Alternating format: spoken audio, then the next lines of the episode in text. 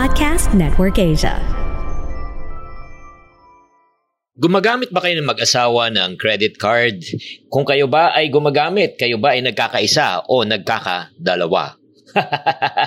Sa episode natin na ito, pag-uusapan po natin kung ano ang tamang paggamit ng credit card.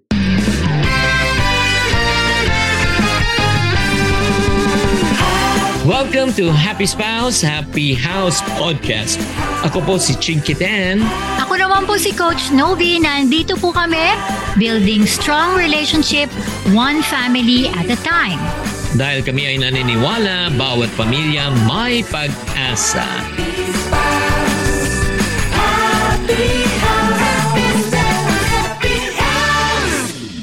Hi there, this is Chinky Tan for Happy Spouse, Happy House Podcast. Ako po ay pansamantalang humahalili para sa aking misis. Siya po ay absent sa araw na ito and don't worry, I will still keep you company and definitely I will be able to help and enlighten you specifically on your money and marriage. Alam mo sa topic natin na ito, pag-uusapan po natin yung significance ng paggamit po ng credit card. Alam nyo bakit?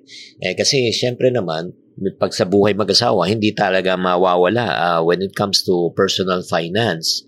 So that's the reason why I just want to encourage you, okay? Encourage you na keep an open mind before we continue, no? With regards to this topic. Alam ko medyo sensitive ang topic na ito kasi nga may mga iba gustong gumamit, may mga iba ayaw namang gumamit. Kung ano man ang paniniwala nyo, I will respect that.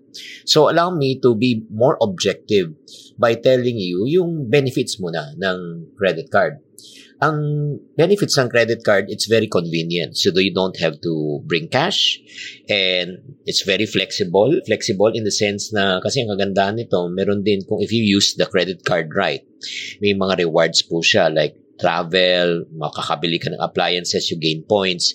And at the same time, honestly, yung for me, ang credit card, one of the most value that it offers just in case of emergency. Meron kayong ika nga eh, madudukot. So yun po yung the upside. But the downside of credit cards, especially if the couple is irresponsible in using it, ayun nga, nagkakaroon tayo na tinatawag na overspending. And pag uh, nag-overspend na, syempre, mag-incur ng high interest debt. And then after nyan, nagbabayad na sila ng monthly, na-realize nila, kadalasan ng monthly lang, mas malaki pa napupunta sa interest kaysa principal. So, it causes what we call as financial stress. Kaya uulitin ko, kung kayo mang mag-asawa ay gumagamit ng mga credit card, importante lang na kailangan mag-usap kayo. Mag-usap kayo na gamitin nyo on the positive side, not on the negative side. So, it's very crucial as a couple, especially when it comes to finances. I always tell couples, specifically for us, listening to our mentors na sinasabi nila na every spending decision must be a corporate decision. Kailangan magkaisa kayong dalawa, mag-agree kayo kung kayo ay gagastos, kung kayo ba ay mag-iipon, kung kayo ba ay mag invest and lalo na kung kayo ay gagamit ng credit card. So, importante po yung open communication in financial matters. Bakit po? Sa totoo lang, atin-atin lang.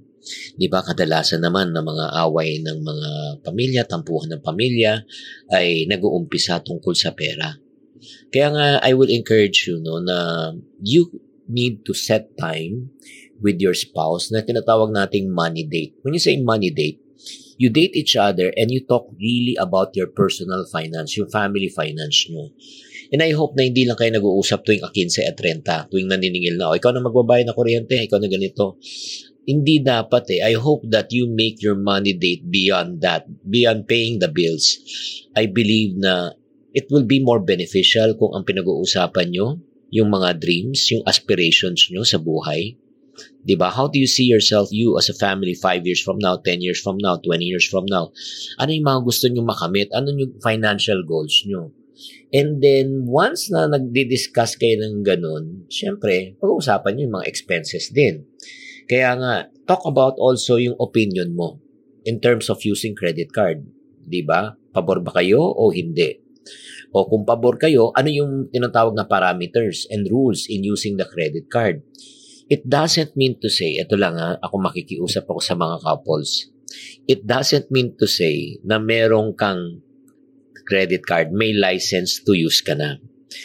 Alam nyo, the credit card is the most emotionless way of spending money, specifically if you do not have self-control in using credit card. I discourage really any one of you Once you agree already as a couple kung gagamit kayo ng credit card o hindi, the next step is you need to establish a budget together. Kailangan magkaisa po kayo at mag-agree kayo kung magkano lang talaga ang limit na pwede nyo gamitin sa credit card. And it's very important, mas maganda kung may check and balance. When you say check and balance, yung isang gagamit, yung isang mag-check. Kung talagang nag-overspend ba o hindi.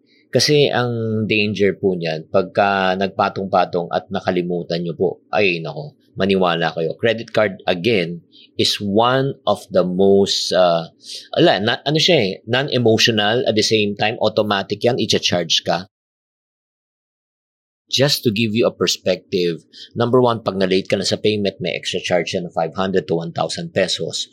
On top of that, meron ka pang 3.5% delayed charges for the amount na, like for example, na hindi mo binayaran. At 100,000 at 3.5% ang babayaran mo is 3,500. Tapos pagka may minimum na babayaran, pag hindi mo pa binayaran on time, may finance charge pa ng 4.5%. So, ang laki po talaga. That's number one. You must really agree on how to use your credit card wisely.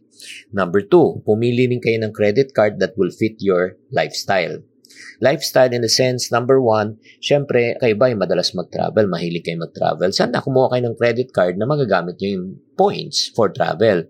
Kayo ba malakas naman sa supermarket, may mga credit cards naman that gives really extra discount pagka bumibili kayo through their credit card. So, i-check nyo kung ano yung klaseng lifestyle. Mga iba naman mahilig kumain. May mga credit card naman that gives 50% off every time when you use their credit card. Now, Another issue that I would like to discuss para sa mag-asawa, what if naman kung kayo right now ay may credit card debt already? Kung kayo naman po ay may utang, I highly recommend, specifically, number one, hindi nyo dapat tinatago yan sa isa't isa.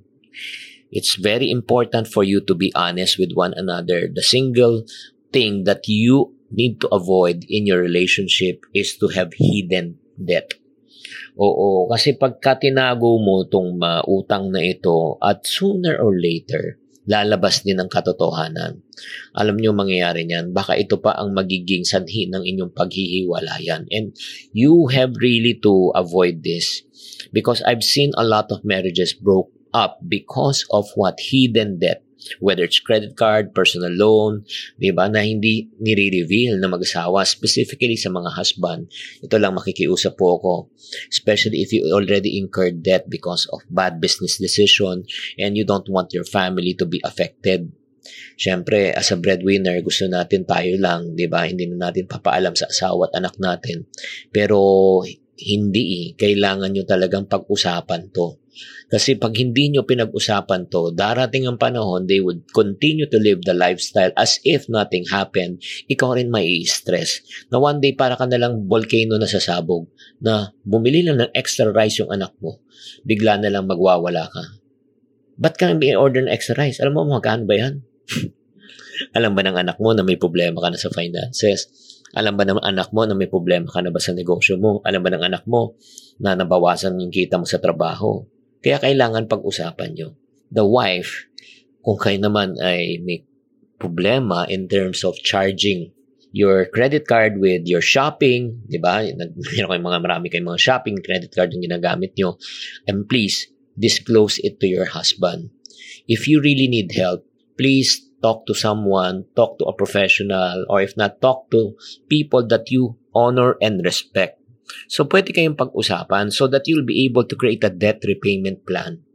Ang pinakaayaw natin mangyari, nahihintayin mo pa na ang law office ng mga credit card company ang magsasend ng demand letter to you in order to collect the payments from you. Kasi pag umabot doon, lalo ka pang mai-stress. Kaya babalik na naman ako. Again, walang problema sa credit card usage. As long as you agree, you communicate, align kayo, you respect each other in your marriage and your finances, and everything will go on well. So right now, after hearing this topic.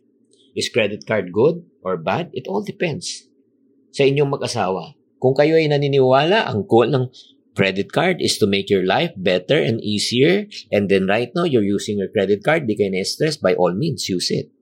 Pero kung right now, may credit card kayo mag-asawa, and it's making your life bitter and then harder, I think it's about time for you to reconsider, to temporarily probably reconsider and stop using your credit card for the moment. And I hope that I'm able to give you some good insights kung tama ba yung credit card sa inyong mag-asawa o hindi nyo dapat gamitin. So kung may mga questions pa kayo at kung meron pa kayong mga suggested topics, please do not hesitate to send us message and please join our Facebook account, our YouTube account sa Happy Wife, Happy Life. And we are partnering with Chico and Mary Ann to help us to build stronger relationships one family at a time. Dahil kami po ay naniniwala bawat pamilya ay may pag-asa.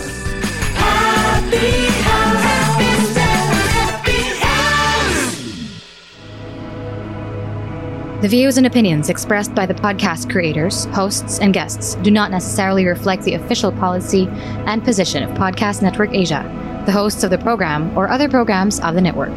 Any content provided by the people on the podcast are of their own opinion and are not intended to malign any religion, ethnic group, club, organization, company, individual, or anyone or anything.